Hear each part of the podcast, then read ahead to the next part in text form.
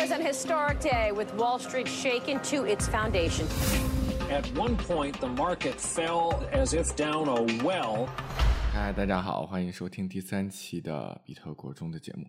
前面两期我们都讲了最早的一些比特币的历史的发展情况。那随着不断的发展呢，它也是在大众当中开始了有了自己的应用。虽然之前有了高斯山啊、崩盘啊以及危机解密的这么一些情况啊，他在大众当中，在二零一二年四月份，Eric 首先呢成立了 Satoshi Dice，也就是国内说的骰子网。那这其实是一个赌博的网站，但是呢，却是比特币第一次在大众当中广泛被应用的一个网站。那，它和其他的赌博网站不一样的地方，它利用了很多比特币自己的一些特性。除了匿名性啊、有价值啊这些我们就不说了之外呢，它其实最大的特点是它是一个自动化的赌博网站。它的投注呢，可以根本就不需要你根本不需要进入网站，也根本可以不用任何的客户端。你赌博的时候呢，只需要向它运营的一个静态的地址，也就是一个比特币的地址，向它发送一笔比特币，它立刻就能判断你这个赌注是赢还是输了。当然背后啊，肯定是你发过去了之后啊，它都是基于一些时间啊等等的一些算法。一个全自动的，没有人来参与的，相当相当公平的这么一个，它呢是大概是有万分之零点一五的机会赢得到六万四千倍的赌注。那为了防止有人发送这个垃圾信息啊，或者是作弊啊，它呢强迫了，也是每个玩家在支付结果上都要支付一定的交易费用，也就是抽一些成。随着越来越多的人使用啊，这些抽水啊、交易费用啊也是慢慢的上涨。到一三年初的时候，也就是没有多长时间发展，这个网站每个月的收入收入啊就有三十万美元。很多人都不喜欢它，认为它本身就相当于是比特币主网当中的垃圾邮件，因为很多人都往里面发送比特币的，发送比特币其实相当于是在网络当中向它发送信息啊，它也是不断的进行反馈，就跟是早期网站当中的垃圾邮件其实是一个道理。后来，随着比特币的不断的发展啊，交易所其他的交易所的出现啊，呃，这种类型的网站呢，也是渐渐失去了一些吸引力。在一三年的时候啊，他还曾经是以潜在的法律问题为由封杀了美国玩家，就是说，其他国家的人都可以给我发，美国的不行。他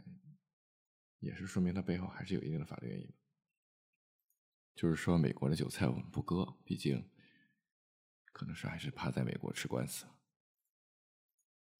那说到这，大家也都发现了，这个它早期的应用，除了就是匿名性在丝绸之路上交易一些非法物品啊，就是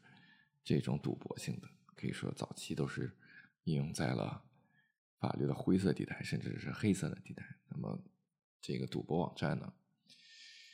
现在还有被哥斯达黎加的一个公司所操纵，而且类似的网站也有很多。这里呢，我也就跟大家科普一下，就是不能算是科普吧，